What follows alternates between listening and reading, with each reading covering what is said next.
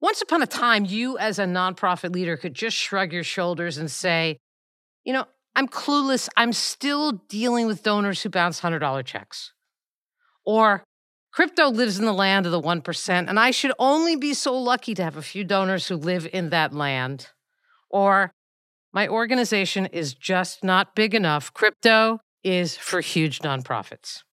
You need some motivation to settle in for this conversation with my friend Pat Duffy from the Giving Block?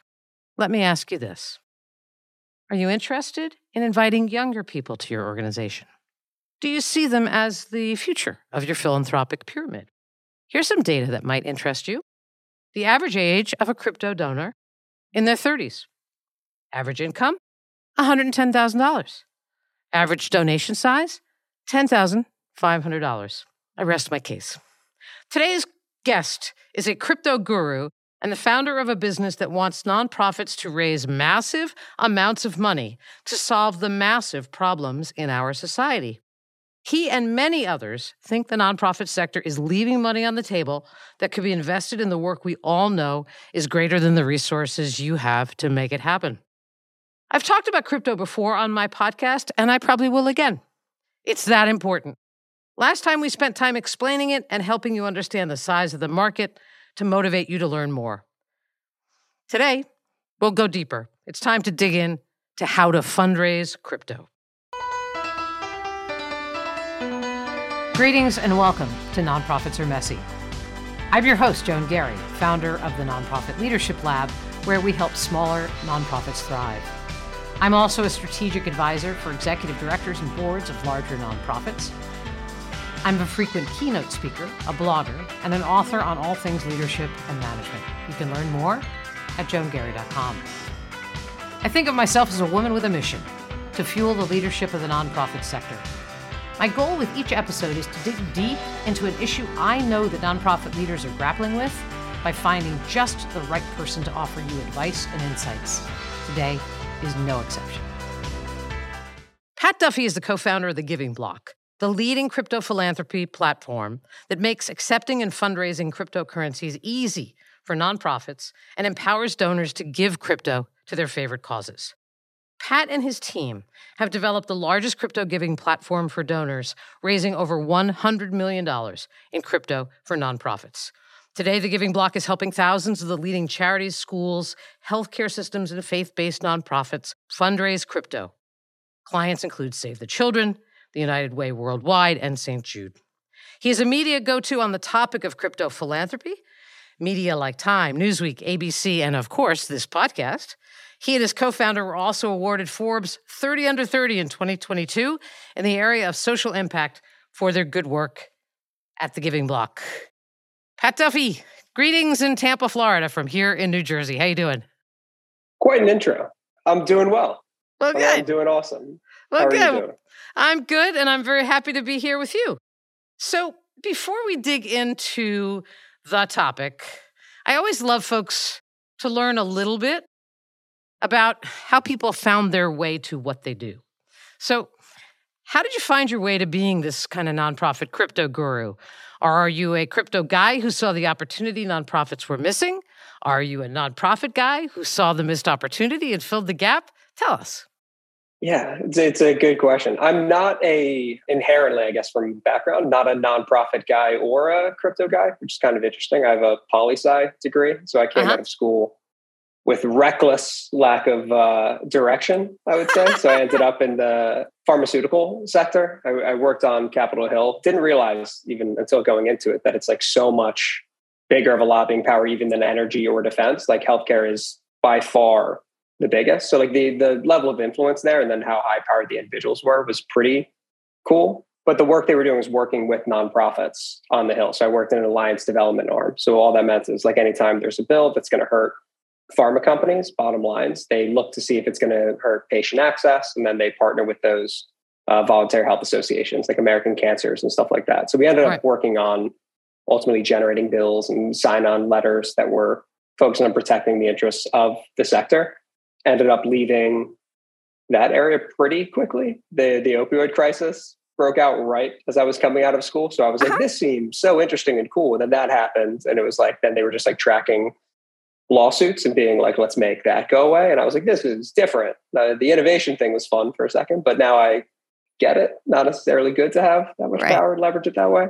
Yep. So me and a bunch of consultants ended up leaving the pharmaceutical sector. I ended up at a nonprofit that myself and another pharma consultant moved to. They hired him to be the CEO of the Lupus Foundation. And then I came in as an integration director. We both were just kind of like figuring out how to run a nonprofit really quickly and really just enjoyed the the fundraising strategy. So from that standpoint, just figured out like they're not innovating. And then you see internally, there is no incentive really to do that. You see from like a CEO and a board standpoint, there's a lot of risk if you lose half your budget for a year.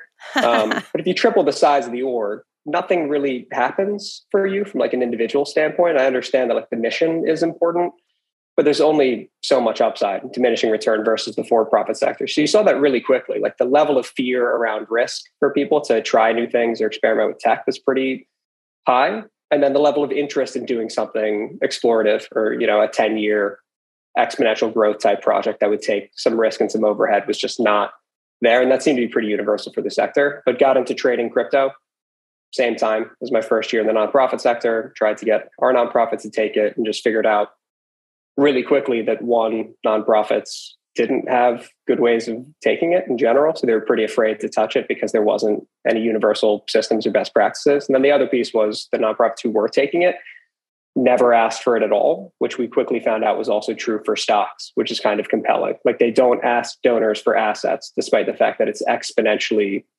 more tax efficient than giving cash. So that seemed like those were the two areas for us build technology for it and then also actively build kind of a fundraising strategy arm to just keep tapping clients on the shoulder, being like, just tell people you take this stuff at the very least, and then actively fundraising it directly can can also be effective as well. And over the last few years, that's proven to be the case so far. So, two questions mm-hmm. just on on what you just said. Question number one is. There are those folks, and seemingly many of them, who don't find fundraising fascinating. And fundraising strategy is something I believe you said you found you were really into it. You found it fascinating. Maybe you could share why. So, so other some people who are trying to figure out how to engage more people in doing that work could share some of your good thoughts.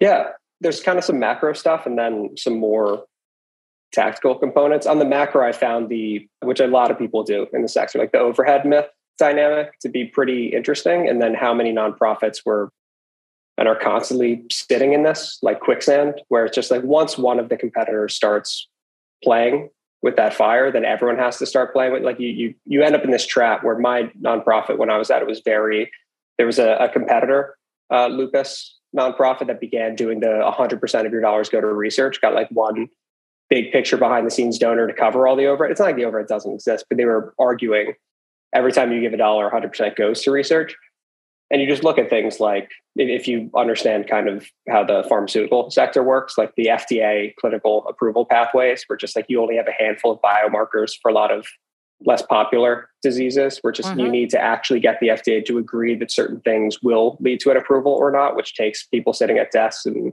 going to, to argue for it you need to go to capitol hill and argue for more nih funding you need to build patient registries and databases that you can talk to as a patient group that like pharma companies can't do because of laws and regulations where you can yeah. aggregate these people and get more people of color into clinical trials so that drugs actually work for them biologically there was all these things we were working on and when you had you know a billionaire who's looking at where to put money i just saw our nonprofit and other nonprofits instead of saying you're wrong. You don't want all of your money going to a researcher. That's one part of a multifaceted like spectrum of things that needs to be happening. And I'll tell you why if you give us money, we use it more effectively because it's more complicated than you think.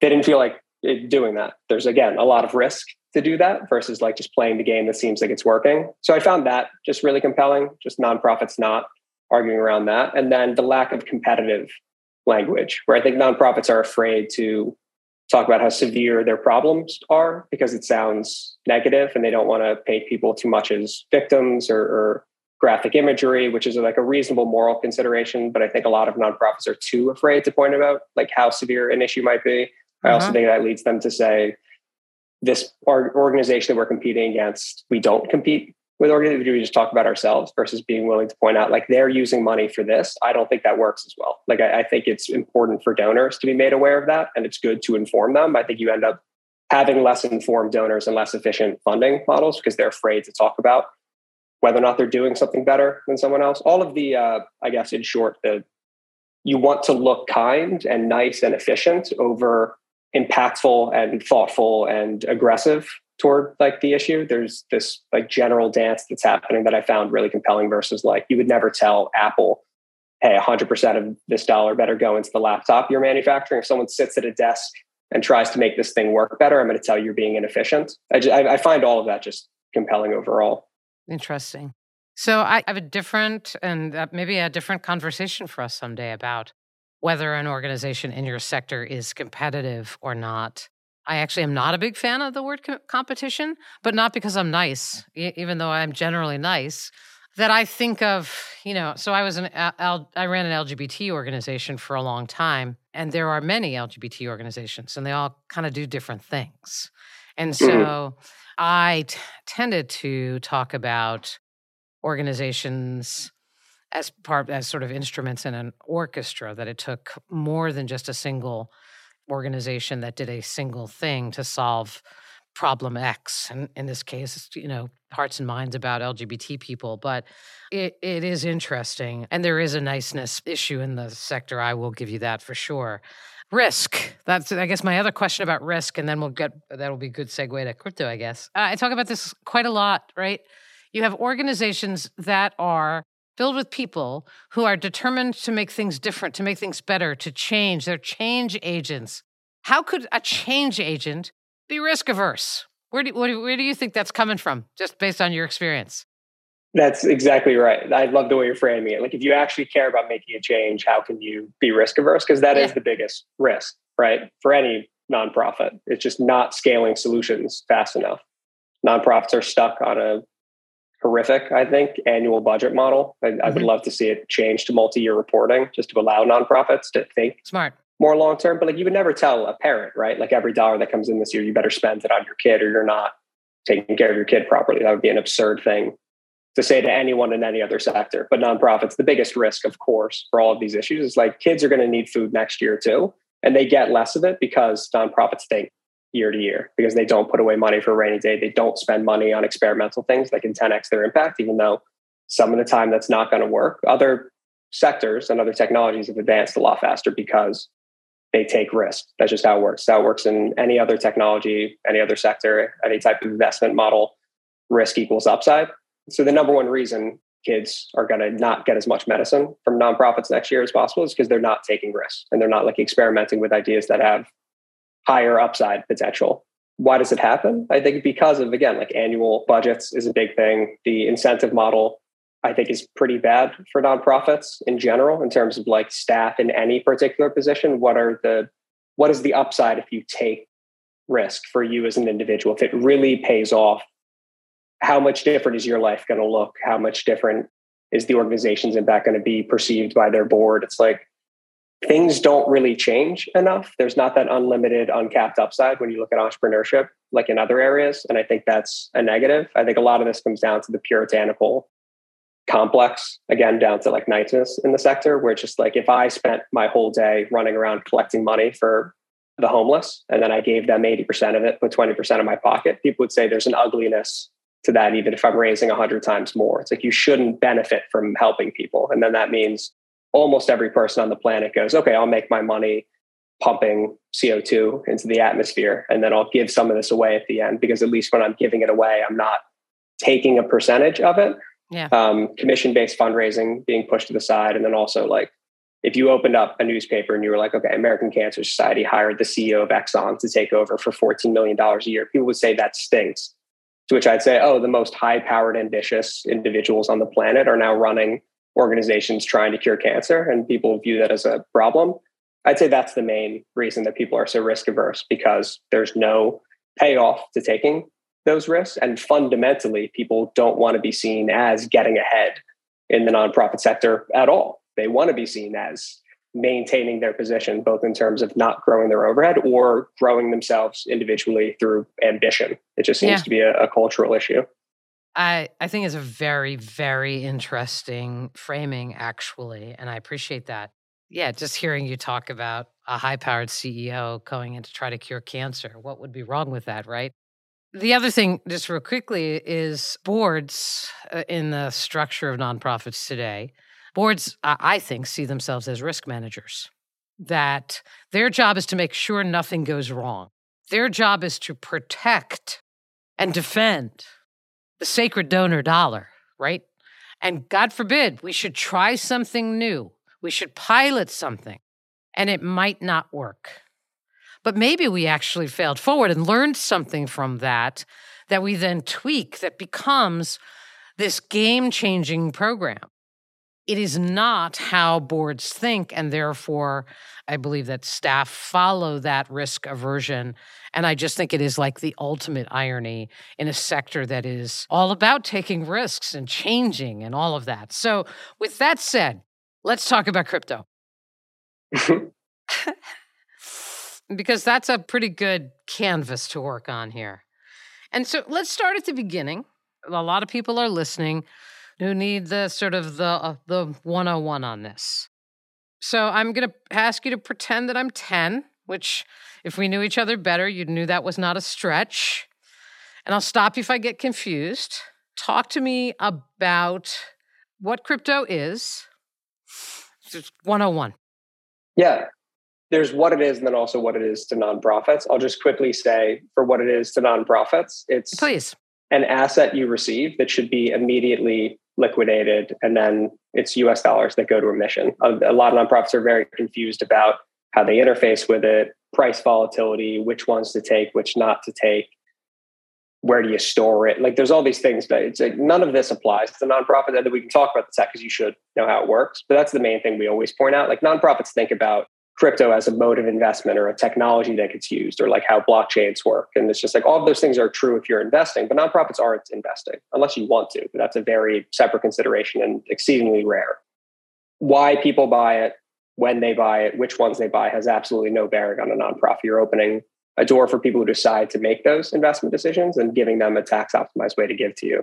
Uh, in terms of why it's happening to begin with because i know a lot of a lot of nonprofits think it's like a fad or, or vaporware. They don't fundamentally understand what it does. The main thing that's different about cryptocurrency and blockchains and NFTs when you hear about this is it's the first form of virtual asset that's actually real. So it's almost like the opposite of what people think about it. I used to think the opposite too. I just actually met up with a buddy this week that I talked out of crypto in like 2017 after listening to a podcast right before I got into it. And then they found out years later because I, I don't talk to him a lot. He's like, what the hell?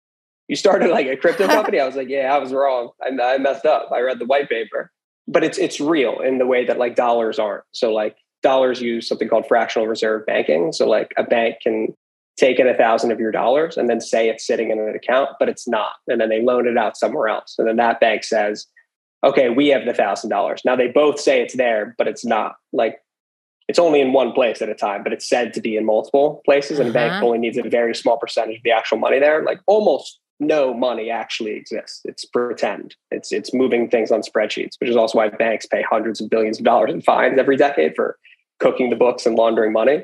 Because you can pretend it's somewhere when it's not, which is also with the FTX thing, which we'll get into. Like that has yeah. nothing to do with crypto. That has to do with banking. They off the blockchain, they you know loaned out crypto and then borrowed actual dollars, which is not in that network.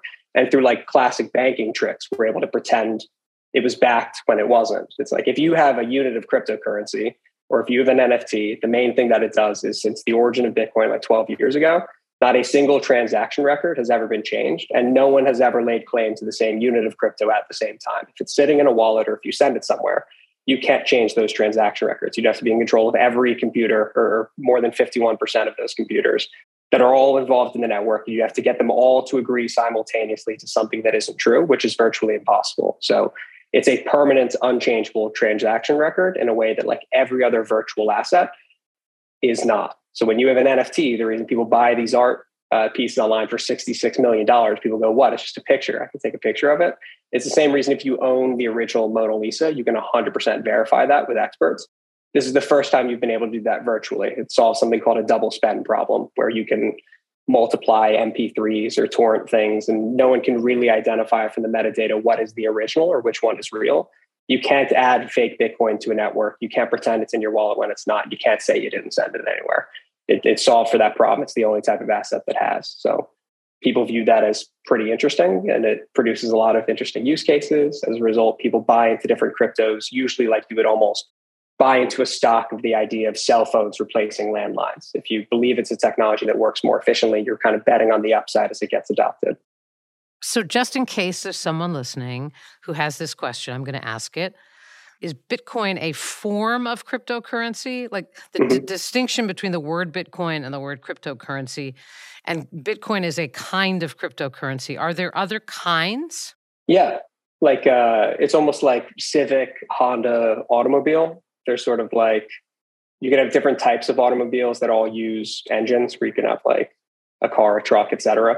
There's different like blockchain use cases. One of these use cases, cryptocurrencies, which is like instead of you sending a patient uh, record on a blockchain, or instead of you having a, a visual piece of art on a blockchain, what you have is a value asset, something in between stock and gold and money, or just you can transfer value directly. The first one was Bitcoin. And then since then, you know, there's thousands of different cryptos. Most of them do something different, but you also can just copy and paste this code and make like pretty much you can just recreate Bitcoin because it's like open source stuff and then you can launch that. But most of the time, that's not helpful. Some people launch a new cryptocurrency and like a new cryptocurrency and they go talk to people who don't know how crypto works and they're like, isn't this great? And everyone's like, it is great. It's like, well, yeah, because that's Bitcoin. You're just recreating it. It would be like if people didn't know you know websites were a thing and you showed them one they'd be like this is amazing how did you do that it's like well these are these already exist so yeah bitcoin was the the first one and now bitcoin ethereum are the the top two got it so they're like brands almost kind of that's your honda or your cadillac yeah they're they're doing different things I so see. it'd be sort of like um, like twitter versus Instagram. facebook Mm-hmm. Instagram, yeah, they're performing different functions, even though they can look somewhat similar. So, like Bitcoin was meant to primarily be something between a currency and a, a, store of value. So, this value asset you can put money in. And then Ethereum was designed to have a lot of that functionality, but also to let people build on it. So, you're able to launch sub tokens on the same network, and then they can all interchange out of this mainstream one. So, people are able to experiment with new creations. It's more to be built upon and then they've been trying to you know update different cryptos to make it easier to build on to to let people kind of experiment there's like layer one and layer two stuff also again i have a political science degree uh-huh. so that's about that's about as far as i go okay well that, uh, that's pretty far though i mean and so tell me if i run a nonprofit do I need, I, am not asking you this question. I'm asking if I need to ask this question. You have used the phrase blockchain quite a few times, way beyond my 10 year old capacity as it relates to crypto, do I actually, as a nonprofit leader or a fundraiser, do I need to uh, really understand how the thing works? No, it would be. I, this is, I think, a funny thing with crypto and all technologies. People will get on the mountaintop and yell about how everyone needs education and to yeah. understand it. And you don't want to sound condescending by saying people don't but people demand that it's true and that everyone says education. I think they confuse education on like the fundamental tech with education on how to interface with it.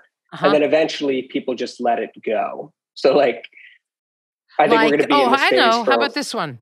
It gets saved to the cloud. Yeah, what does that mean? I have no What is Wi-Fi? I, right. What is Bluetooth?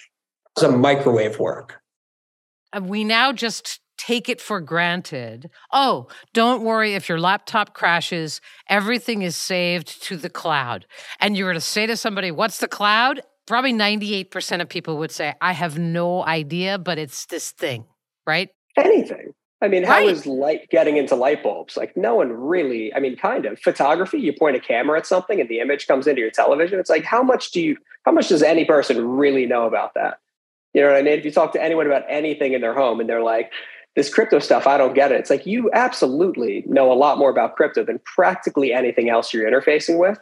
You just demand, I think, an unnecessary amount of knowledge about new things until you decide enough people are using the technology where you're not so afraid that you demand unnecessary information. So, like, I know that sounds like a very unsatisfying answer, but like, think about any, even like combustion, right? Like pistons in a car. It's like if you went in to buy a car and they were talking about pistons and how they fire and like how all the parts of the engine work, like you'd be like, this is not where we should be starting at all. How how is this even helping me make fundamentally valuable decisions? It's like it's not. But with crypto, we have to do a lot of these conversations because people go, I refuse to move forward until I'm a mechanical engineer. And it's like, well, you can't. I mean, you can if you really want to, but that's right. you, you, end up with these people who are like so unbelievably curious that they know too much. And then every presentation is like how blocks get added to a blockchain and people furiously scribble in a notebook or they try to figure out like international regulations around what cryptos are accepted where and why that's allowed and like money transmitter licenses. It's just like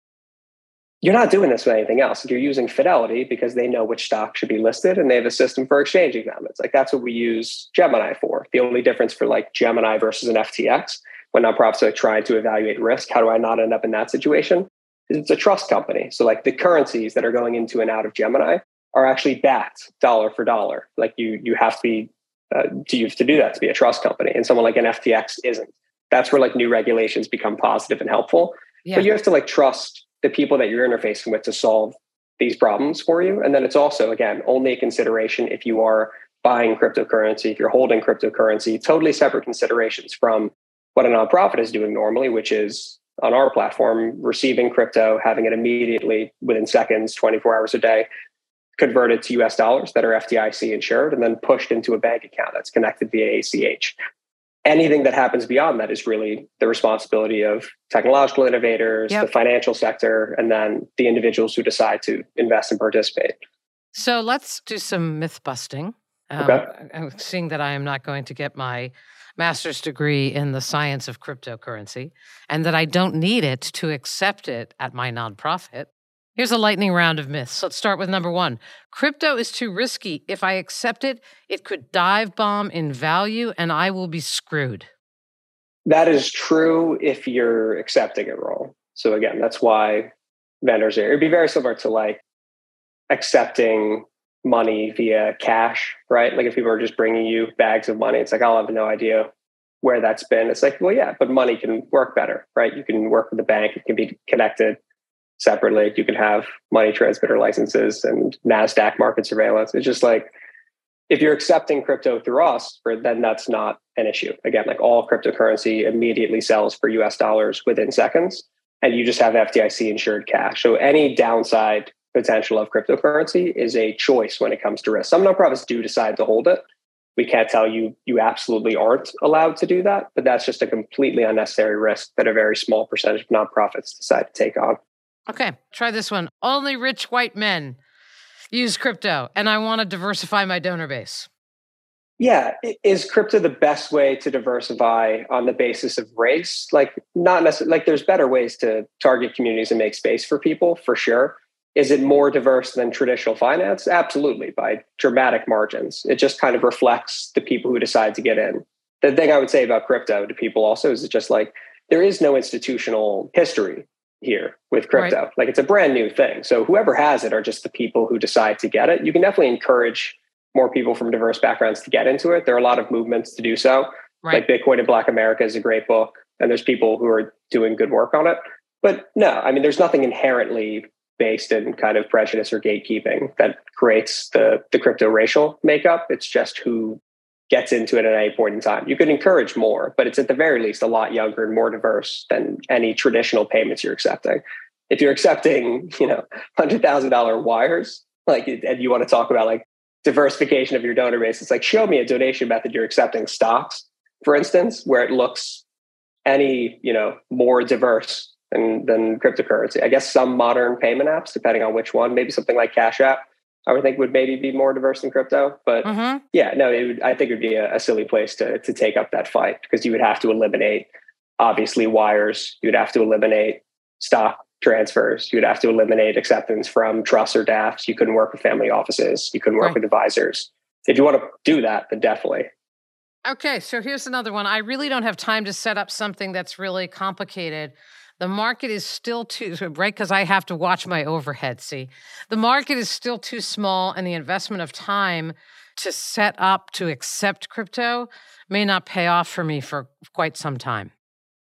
Yeah, this is why we have a subscription model instead of making a, a free thing that nonprofits implement and set up on their own and say, we'll just save the money on our overhead and make it free for everybody. Because like we are more concerned about the time component and then like the risk component of marketing it ineffectively or a nonprofit reaching out to their donor and being like, yeah, you can send your NFT to this dynamic wallet address and just set it on fire. The time is taken care of. That's the whole reason we exist. So you'll have it set up within 48 hours. Like once you just submit paperwork, we create a widget for nonprofits that connects to the actual crypto exchange account. And then that widget serves up uh, wallet addresses that donors send transactions to. Everything's automated from the receipt that gets generated to the actual transaction flow. ACH goes into a nonprofit account. Anytime in terms of implementation is literally just filling out the app and then clicking paste with an iframe. So if you can add a YouTube video to a page on your website, you can take crypto with the giving block. Interesting. The Nonprofit Leadership Lab is led by Joan Garry and is the world's best online community for leaders of small nonprofits. Learn how to raise more money, build the board of your dreams, grow a large audience of supporters, and so much more. To learn more and request an invitation to become a member, please go to nonprofitleadershiplab.com slash podcast. That's nonprofitleadershiplab.com slash podcast. So actually, let's talk about your company, The Giving Block. So why you started it and sort of any more that you want to talk about in terms of how it works, who you work with, those kinds of things that would be important for people to know about your work. Yeah. So like the the reason we created it, we kind of touched on, mm-hmm. but we created it with an interesting model that our investors uh, were not necessarily excited about. Uh, but we created like the least scalable company in the nonprofit sector with like the least product market fit of all time. So we were bringing cryptocurrency solutions, the most innovative technology, to the nonprofit sector, who was the least interested in it at a time where there were like no solutions for a lot of for-profit industries that were interested. We just didn't have a great idea, I guess, in those areas. So it seemed like a very silly thing to do. I don't know if you've ever seen the movie Napoleon Dynamite, but we always talk about where he's like trying to get the llama to eat lasagna. And he's like trying to fling the lasagna at it and it's like getting its head out of the way. Like that was the first two years of our company where we're like, the tax incentive is here. It's obvious people want to give this to you. And they were like, get it out of here. I don't want it. I'm like, eat the food. Just come here. Like, come here and take it. It's so good. Why would you not?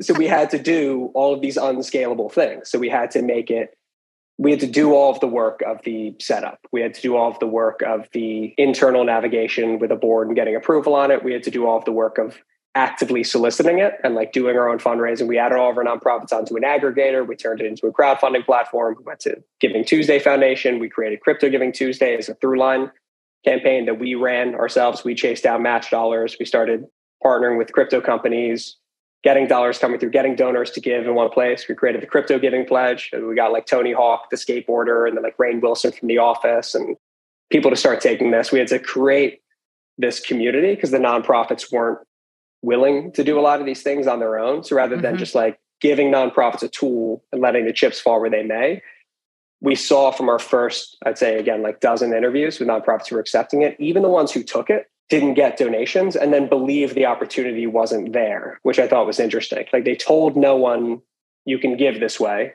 Right. They waited for donations to arrive for no reason. When they didn't, they said the size of this opportunity is not there. So not only were they not fundraising it, but they now genuinely believe they explored the opportunity and that it wasn't there. So and we thought there was there. like this there was this in, insane level of risk in giving nonprofits this solution for free to accept crypto, having them put a donate crypto button on their site, and then getting such a high percentage of nonprofits to lose faith in the idea of there being an opportunity. Because when we worked with nonprofits actively to just ask their donors for this every once in a while, like they got really good revenue results. And it was like very easy. They didn't need our crypto campaigns and all this other stuff that they had to create on their own. They just plugged into the stuff we were doing yeah. And they would just take their younger donors and be like, do you guys have this? Because there's a pretty wild incentive to give this to us if you do. And they're like, a lot of us, yes, we do have this. How do we send it to you?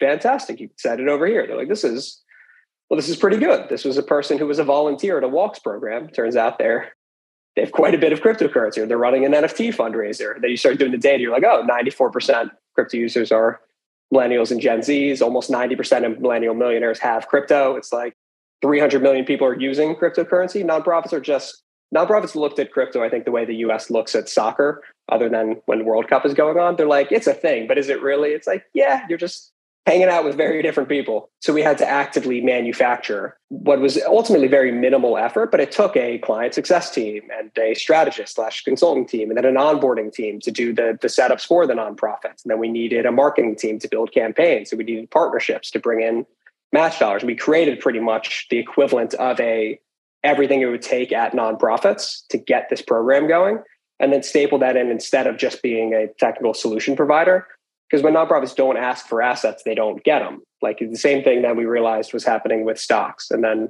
that's we launched stocks a few months ago and already of the 2000 nonprofits we have over a thousand are using that solution because they worked with us on, On crypto. crypto. and they realized hey if we actively solicit stocks we can probably one get people to actually give it who are younger and then two we have all these older donors who give through DAFs and all these complex vehicles where sometimes we don't even see that money or they're splitting it up among other groups it's like I want to own this. I want their data going into a CRM. I want to be able to steward them on stocks. It's like, yeah, same thing that applies to crypto applies to stock. We want direct ownership of that. So that was it. Pretty much the active solicitation and building this gigantic engine. We now have over 80 people on my team who do a lot of this work. A, small percentage of that is the, the technical developers. We, we build the solutions that make it easy for nonprofits to accept it and streamline this process. But that's not the hard part when Yeah. it came to nonprofits, was it? That's right. Yeah, the the active fundraising piece, and then also some hitting of the brakes because a lot of people who really wanted to get into crypto were like, we want to create our own cryptocurrency. We want to mint NFTs. We want to give NFTs to donors when they give. We want to create a DAO. We want to. It's just like, hey, relax. We're just going to ask your donors if they want to send you Bitcoin, and they're like, this is boring. It's like we're going to search engine optimize your donation page, and they're like, this is lame. But now, if you Google, you know, donate Bitcoin kids or donate crypto animals, what you'll find is even before our platform comes up, which is the top giving location where people go to give crypto, you'll get four or five of our nonprofits who rank above us for practically everything because we manufactured SEO content client by client because we knew we would never be able to own positions on the internet around children or animals or direct relief in a way that clients would. So a lot of those active things that we do, I would say, are the kind of the heart of why we, despite the fact we were the only ones doing crypto on a paid model while everyone else was giving it away for free, we were able to carve out like by far the largest percentage of the the sector. So your business model, you said it was a subscription.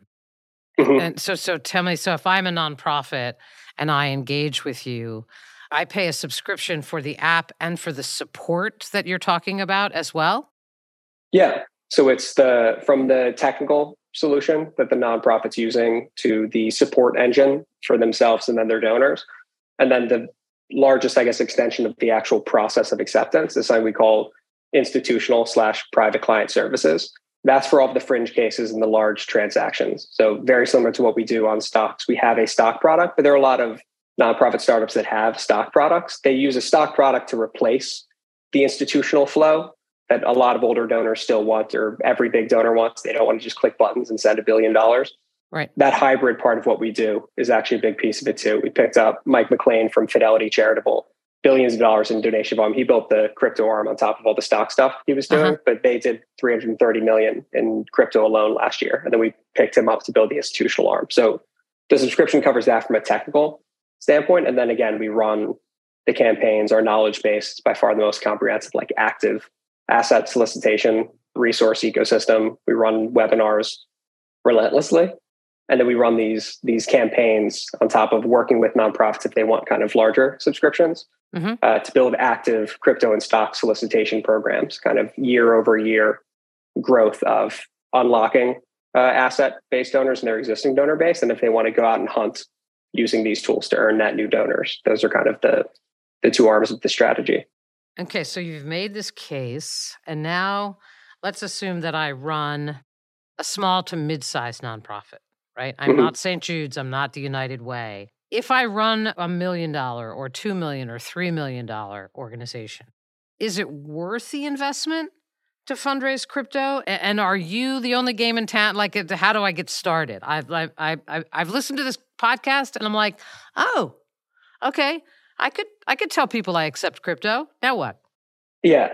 So this is the like the unfortunate gray area. It kind of comes down to you when you're at that size. So like the two questions we ask through like our sales journey is it's always like, okay, are you good at the internet and are you good at fundraising in some fundamental sense? Because if you're not, or at the very least not interested in those things, like this won't be helpful because you could have a if you if you're going to get a free solution, you can pop like a, a donate crypto button that you can sit on your site and you don't intend on trying to solicit or grow it into a revenue channel, then this would be a waste. And then the other side of it is like if you're not good at innovation in general, you just kind of like wait until the last second and then pour gasoline on a fire for two months, totally distract everybody, and then turn things off. Because there are nonprofits that are like that, where it's just like, it's not that they're not innovative, they just don't consistently do this to where they're good at implementation. Like if you're going to just try to make a million dollars on crypto in two months and then say this stinks and like turn it off, like then it's, yeah, you don't want to you need to know yourself. But if you're a, a, measured organization, you have a stewardship model in some fundamental sense, you have a, a, CRM that you tap into and like know how to talk to your donors and engage them, and you're using the internet, you're not like opening a Twitter account for the first time to try to meet crypto users, then yeah, it's it's a it's a super useful tool and it's a great revenue channel. It makes you better at things you need to be good at. You got to be on Twitter at some point. You need to understand how to use Reddit. You should be fundraising using streaming sometimes like you, you can't do all of this maybe even in your first year with crypto but it's going to put you in a position if you care about earning younger donors and then soliciting assets stocks crypto et cetera from your donor base you need crypto as a part of that strategy to, to grow in that area if you're looking for a scratch off lottery ticket which some especially not smaller nonprofits are then it's a not only will you not see the revenue result you're looking for but then we have an annual subscription so you have a, a sunk cost risk But I, I, think again, the bigger risk with nonprofits in general, not every nonprofit, like it, it definitely isn't for everybody. If you don't have a mobile optimized site, maybe a little early for Bitcoin. But I think the biggest risk with crypto or with stocks, with everything else, is like thinking you have it solved for when you don't. Like the nonprofits who have like brokerage instructions on a page, and they're like, "We're taking stocks," or people who have a donate crypto button sitting somewhere right now, and they're like, "This is gonna work out." It's like it won't. So like if you're genuinely interested in the opportunity, like I strongly recommend our platform. We have like really high retention as a company. And we work really hard because of the subscription to make sure each nonprofit is successful. If you're going to be taking that jump, I would say do it with us. But I definitely don't think every nonprofit, especially small nonprofits, needs to take it. Like if you make a list of things like, again, mobile optimizing your site, taking basic things like Apple Pay, Zelle, Venmo, like there are certain things you should be doing first. If you try to jump the line and do the flashiest thing, like feel that and recognize maybe it's your your step two or, or three potentially. I love that actually, Pat. I think there are two things you said there that are worth amplifying. One is if you want to go there, there are things you'll have to do first. If you're not doing those things, then you're then you've taken too you're leaping too far, right? The second thing is what you said I don't know 15 minutes ago about annual budgets if you are an organization that thinks strategically about the future, not just in terms of your impact, but your sources of revenue, right? Five years from now, I mean, you've already made a compelling argument for the universe of people who will give via crypto, but that number's not going to get smaller. No, it grows it's grown a lot this year as the price is absolutely dumped over the last we've been doing this through five or six uh, downward price movements like big corrections in the industry and the user base has grown significantly every single time like there's way more crypto users now than there were when bitcoin was at 60 something thousand dollars a unit by like a dramatic margin it's not going anywhere so there's a big headline here because I have heard people say, I need it to be a more mature market before I really, eh, really think about how I want to um, start to accept crypto. You shouldn't wait. And even if you choose to wait, you have to wait for the right reasons, which is not about the maturity of that market, but potentially about your own maturity as a tech savvy organization that is using the internet in all the right ways. Did I hear you say all of those things? That's dead on. And, and just to piggyback on that, it's very nonprofits think about, especially smaller mid-sized nonprofits, think about these trends in the same unhealthy way that investors do. Like, yeah. If you bought Bitcoin two or three years ago, you're up a lot right now. Like people forget about like how long it's been around. Bitcoin right now is the best performing asset class of the last decade by a, an absurd margin. That's following a correction from almost seventy thousand dollars a unit to like seventeen k today. People have no context of like if something if I give you a dollar and it goes up ten x and then it cuts in half, you have five times your money. Like people don't understand. Like over time, people make the investment mistake of like trying to buy things only when they think it's well adopted and popular. You're usually in a bubble. One it's a crowded area. It's there's everyone is overexposed. It's probably overvalued at that time. And you're trying to get for a nonprofit in this case really good at something that everyone else has been putting time into. Like it, it like the marathons tomorrow and you're just like charging up toward the finish line, you know, with a half-eaten apple, being like, "This is going to go well." Like that's how nonprofits, to your point, can approach innovation, where they're like, "I need to wait until every blue chip is doing this, and it's well baked into everything, and every donor with this type of asset has already found their giving channel, and now I'll get into this, right?" And I'm going to be just posting about Bitcoin as two words on Twitter with spaces and hyphens and just like blasting into the void with no audience and being like, "Where's the money?" And then you'll get a down market again and be like what happened there? It's like well what do you expect to happen? Like when you look at our save the children's united way st jude american cancer society some of our big blue chips? They've been taking crypto since like 2013 2014 like these these seven figure annual revenue channels it's like they're fundraising now. They're stewarding now. They're getting people to take the crypto giving pledge and pegging it to hey when bitcoin gets back to 30k unit 40k unit can you commit to this level of gift? And they're locking these things in and there's going to be piles of money that result from that. And small nonprofits can be doing that too. Like you don't want to wait to get good at something until everything's already poured in. The same way you don't want to wait to buy an asset until everyone's already bought it. Like it, you're usually at the top of a bubble and you're going to get hurt. So if, if you're going to do it, do it slow and steady and over time. You don't do crypto for a year, you do it for multiple years. If you don't see yourself doing that, if you feel like you're going to poke into something and back out, you're probably doing the wrong thing first. There's also a big fat proof of concept too in what you just said. Right? If I go to my board and I say, "We are going to be missing a huge opportunity if we don't invest in those things that will prepare us to fundraise crypto." And these are the things we need to do next year so that we can then invest with whether it's a company like yours or something else in order to begin to actively fundraise crypto and your board sits there like you're talking about going to the moon, right? And you say, mm-hmm. here's a list of nonprofit organizations that accept crypto. And you see that list and you're like, oh, so the blue chip nonprofits, these big, you know, these large household names are taking it, and they're not taking it because they can take more risk right? They're taking it because they see the opportunity to drive more dollars to their organization, right? 100%. Like a, a good metric on this also, like it's now almost 20% of dollars in the nonprofit sector go to a client of the giving block. And we only have 2,000 clients. So the vast majority of our clients are small and mid-sized, like of the probably 1,500 out of the 2,000. But we have 200 clients with nine or 10 figure annual revenue like we have hundreds of uh, like hundreds of blue when you just think about like okay PETA world like if you just go down the list of like what's a big organization they're all doing crypto and they're doing it for multiple years and they don't like turn it off when it's a bear market. They didn't flood in at the end of last year. Like they've been in this for a long time and there's a reason for it because it's like a, an active revenue channel now the way they fundraise is obviously different but like they're going to keep eating up donor demographic and it's not going to be any easier to carve into any other area. Like there's nothing less crowded despite i know that's kind of scary. It's like oh we're too late now. Everyone either thinks you're too early or too late when we talk about crypto but it's not going to get any less crowded of course. So when you're a small organization you want to get ahead of something and having conversations looking for differentiators trying to get younger people to be interested in you to begin with. There's certain things you just got to start dipping your toe into. Like there's a certain if you're not taking crypto, if you don't know how to do streaming, if you're not on most social platforms, if you're still trying to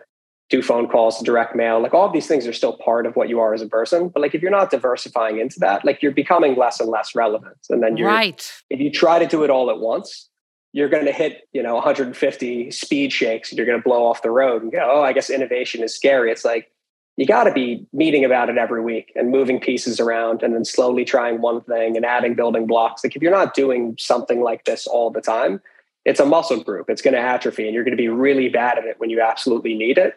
And that's what's going to tank you. It, it's, it's almost like the lack of innovation is bad, but then it's also like the rapid explosive burst of innovation, like during COVID when nonprofits went digital. Like that scared me. I didn't like that. Everyone was like, that's good. And I'm like, I there's a lot of nonprofits buying software moving their galas like where it's just like all at once like are we sure this is the move? For some of them it was great i'm sure but like a lot of nonprofits i'm sure got burned. They bought 15 things they didn't need and now they're trying to put the pieces back together because they didn't have a plan you know?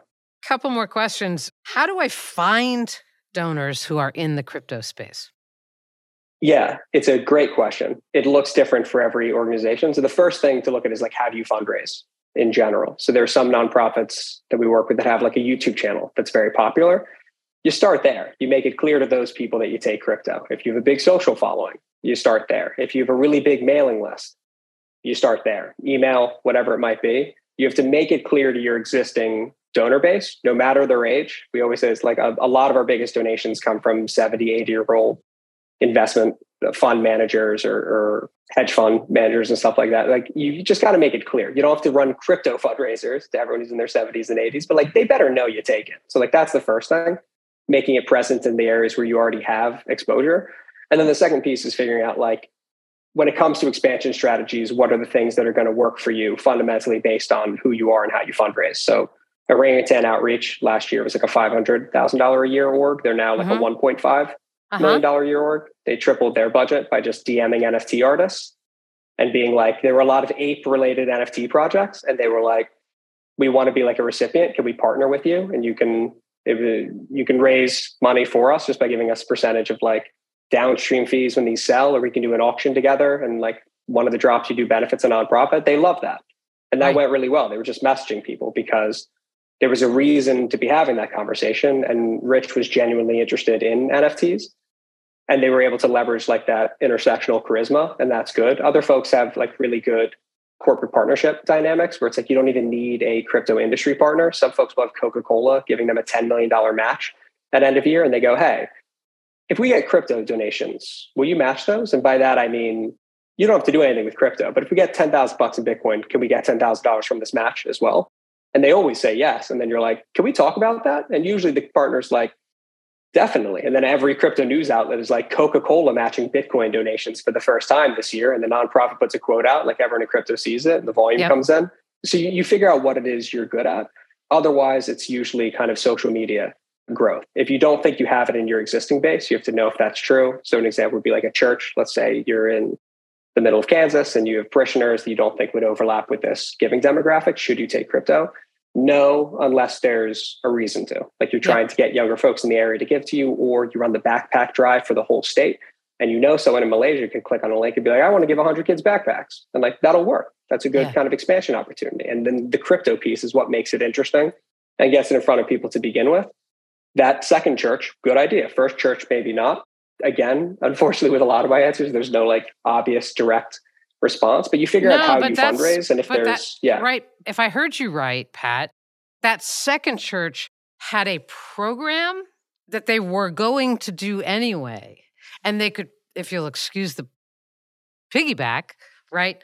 They could actually embed the crypto messaging into the program so that they right so so you can also yes. look at it based on your programming as well as come at it from development as well as from programming. 100% like these are all of the best again people think you have to run like crypto fundraisers. One more example on this just quickly is american cancer society. One of the best things we've ever done which is really funny when we talk to american cancer and other nonprofits when i talk like fundraising strategy a lot of the time they're like thank god we have to you know you guys talked about this crypto strategy. We would have never figured this out. And i'm always left thinking like this is just fundraising. I'm just moving the word donation to be crypto donate. You know, I'm just replacing this one component. But we they were raising like $10 million for cancer research. And I was just like, I was like, take a million dollars for that goal and raise it via crypto. And then just call it a thing. And it's like you're already doing it. The money's going to the same place. It's it, this is the fund that you're raising, but call this the crypto, you know, the cancer crypto fund. And it's like raising a million dollars and ask companies to sponsor whatever. And then when you hit milestones, just put reports out in the same way you're doing with your other amounts of money you're raising. If you raise 100 grand in crypto, be like, here's the first 100K in the cancer crypto fund, put that. And then when you raise the 10 million, when you get the million in crypto, do a crypto specific report out to the people who gave that type and just put that out on social. And people love that. It was the first, you know, research initiative. That million they carved out that was going in separately It was the first crypto specific, you know, um, I guess fund for for cancer research, and it was. And they didn't have to create a new fundraising program. They just called it. They just made space for crypto Yes. users, Yes. and then they fundraised according, and then they reported on it accordingly too. In the same way that like they people don't do that with stocks or crypto, where you go back to those donors, like here's what crypto has done for organization this year. Take total raise from your annual report, divide it by the amount that was crypto, and then replace all the numbers in a set with a Bitcoin on the corner, and send that thing out. And people love that. Like people love just being given space for for their community and fundraised around. You absolutely don't need to create new fundraisers. So you're 100% right. If you have existing programs that work, uh, theater in Hawaii, you know, how much are you trying to raise in crypto? 100 grand. How much does it cost to do a play? 90 grand. Okay, so just take one of your plays and say it'll be funded strictly using crypto. And then fundraise for all the other things. But the SpongeBob play that's going down in Hawaii is going to be funded strictly using Bitcoin. That's a fun thing to put on Reddit, start posting on social. People will like that. And they did. You know, it's it's very it's what you would expect. If it's interesting, that's great. If you add crypto, it becomes a hell of a lot more interesting, which is another, I guess, fun advantage of it. Where it's like American Cancer when they announced they take Doge, got like 12,000 retweets or something. It was the best, second best performing social post in the history of the organization because it was a meme at the time. And then like the whole leadership is like, we got to go on on Doge. And I'm like, hey, relax. Like this is fun, but it, it's, yeah, yeah. Anyway, it's interesting. Crypto in general. There's a reason we're talking about and reason people like it. You don't have to change who you are, but it definitely adds a little bit of uh, zest. I want to wrap with what one of the some of the things that I have learned. I want to ask a question, and because we really don't have much time. Yeah, clearly we have just had an incident with FTX that has introduced a certain element of distrust in crypto. Um, is it a bigger issue, or do we have a bad actor problem? It's a bad actor problem. It's a bigger issue in that, like, the way that that exchange was set up is an issue. So this is like when people talk about regulation, it's always unfortunate. Like people in crypto get defensive about the word, and then people outside of it try to layer. It's it's because people outside of it layer in different things. So like they'll be trying to pass a law that like every time you move crypto, it's like a taxable event in, in the way that and then that just destroys an industry. But then there's other things where it's like you should have to, if you're holding a bunch of people's money, back it one to one, you know, like a trust company that just hasn't existed yet for things like crypto. And it's like, yeah, of course. So there are some regulatory things that'll get fixed for that. We have like a, a statement from our company. There's reasons we use Gemini and a trust company. That can't happen to our clients, which is good, just because it's actually backed. But there are things that went down there because of one bad actor. In terms of the overall face of the industry, yeah, people get confused. It's like when an exchange gets hacked and crypto gets taken, people are like, crypto is dangerous because it can be hacked. But it's like, no, I mean, it's the same thing. If you leave your password at a bus station for a bank account or for a crypto, like people can take your stuff. That has nothing to do with the tech. So my one concern is people being like, oh, the technology is fundamentally dangerous. Like this is just banking stuff. Like crypto in general, this can't happen because it actually exists. Again, like fractional reserve banking, you're not like loaning it out. It just is where it is. This stuff happens when you're allowed to say crypto's in one place and then go to a bank and borrow dollars that you can pretend are in two places at the same time. So then you do the the traditional banking stuff around something like crypto, and then it all comes down. People are now going to perceive it as a crypto issue. The the thing around whether or not you should have to back it dollar for dollar is a regulatory issue around the industry. But again, it's all just kind of traditional financial uh, stuff. And then us as a company, the main thing we're doing to pivot on all of this is to focus on crypto positivity as a narrative. We just know it's not a great time to just be like, hey, everyone in crypto, you probably just feel like doing something nice for no reason when everyone's running around with their hair on fire. So we know we talk about a lot of crypto positivity with the you know, the money that goes to our nonprofits, the amazing stuff they they put it to use for, and then even use cases like women learning how to code blockchain and then like getting paid in crypto and then they own their own financial accounts for the first time whereas with traditional finance they need the male guardian there's all these things that crypto does decentralized ids for refugees so they can actually maintain connection with families like the the tech is fundamentally a force for good so we're pivoting some of our campaign stuff to do sort of a crypto is good versus one bad actor counter movement and then Yeah. use the spreading of this positivity as a means of fundraising for the nonprofits on our platform. So we're we're taking direct ownership of creating positive crypto stories at a time where there is so much negativity to do our part in offsetting it. But we're you know, relatively small voice. Well, at, at some point, you kind of got to write it out. Well, and I would say, just as we close out here, that first of all, you offhandedly just said a few things that are, were really important about things you can do with crypto that actually have real significant impact. But just seeing if I can tie up a couple of things that you've said that crypto is not new. It's arguably, if you if I have this right, arguably less risky than some other forms of currency, correct? In a lot of ways, yes. So like for illicit transactions, like am I taking money from criminals? It's like 10 times less likely than when you're taking something like with a, a credit card. Now, when it happens, people freak out more. I usually use the analogy, and my team keeps trying to get me to stop saying this, but of Teslas when they were rolling out autopilot, when it would like hit someone on a bicycle, and everyone would be like, "We have to stop making these." And I'm like, "Shouldn't we look at like 10,000 driving hours?" Because if it's about 100 times less likely than a human driver, then we should be saying the opposite. We should be able to say, someone just got hit on a bicycle, and this is the only type of car that should be allowed on the road, which is a weird dot connection for people to make. You're so much more afraid of incidents with new things just because, again, just fear of the unknown, devil, devil you know, sort of thing. That's a big piece of it. Right. The other big takeaway is do you want to diversify your fundraising strategy? Do you want to diversify the people who give you money? at least in terms of age, and probably more than that. Are there things you are not doing in your organization today around technology and social media that you ought to be doing that will set you up to do this? Right? The big takeaway for me is that there are so many ways in which crypto can make your organization better and stronger on on numerous dimensions, not just simply how much money you bring in. And I, I don't think enough nonprofits know or understand that or make that pitch to their risk adverse sports. And I really hope that if you didn't catch all of this the first time, that you listen to it on 1.5 and take some notes for the next time you have a development committee meeting to talk about what would have to be true for us to be really good at crypto fundraising.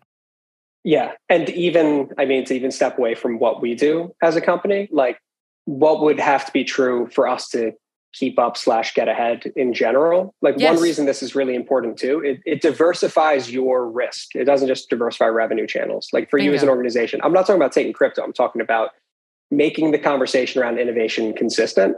People don't spread this out enough. They wait until they have a great idea. They really lean into it with their leadership, whatever else, they say that, you know, we're going to go to the moon with this one great idea. And then a lot of stock is getting placed in that for you as an individual, for the people involved in it. And that's like a risky thing. It makes people nervous about navigating it. They usually spend too much time on it. They start ignoring other responsibilities going into this new thing. It becomes like their one exciting thing. I'm not saying people shouldn't do exciting things, but it's way better to just like, we're going to sit down once a week and we're going to talk people bring in other ideas. We're going to move these things around. We'll explore what solutions exist for these how much it will cost how much time it'll take what's the actual upside. And you have a slow boring consistent conversation around things that'll make you better fundamentally. And then when you move into one thing or the other like the risk for you as the individual who presents ideas gets reduced and then the odds of you moving forward on any of these things becomes a lot higher. You don't want all your eggs in one basket. So even with things like crypto if you're really fired up about it insulate yourself and put your organization in a position to be successful by talking about other things. There's all of these other important things we need to do. And you move forward on those things slowly and you find little bits and pieces. The crypto piece becomes one of these many things you're doing. It's essential, it's important, it's what we do as a company. But when you start having this broader, more contextualized conversation around uh, innovation and the impact it'll have, you reduce your risk to bring up an idea and you put people on your team in a position where they can present ideas without them feeling like, if this doesn't work out, you know, I'm kind of on the hook for it.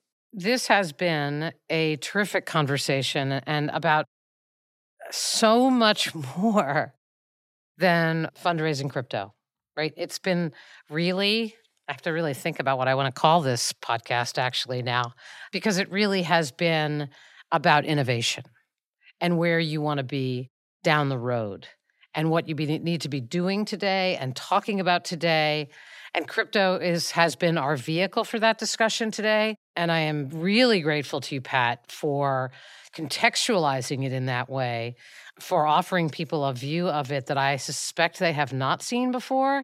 And and I just wanted to say thanks. Thanks for helping Like, I know you run a for profit business. Uh, so do I, by the way. Thanks for what you're doing to fuel this nonprofit sector and for trying to ignite a greater sense of innovation. Both of them are so critically important. And I'm really glad we had this conversation. Yeah. Thanks for having the conversation this way. We do a lot of interviews. They don't go like this. I don't take responsibility for this at all. You made this happen. You asked great questions. We talked about things that I think are a lot more macro and interesting. So yeah, thank you for being uh, an awesome host. Okay, well you're you're welcome, and I hope that our listeners agree. And in the meantime, uh, thank you, Pat, and to all of you who are listening. Thanks for listening. Thanks for the work you do, and we will uh, see you next time. Take good care. Thanks so much for spending time with me today. I hope you found the conversation valuable as you navigate the messy world of nonprofits. Check out all my other resources at joangarry.com. Hope you find them helpful too. Lastly, thank you for the work you do to repair the world in ways large and small. I'll see you next time.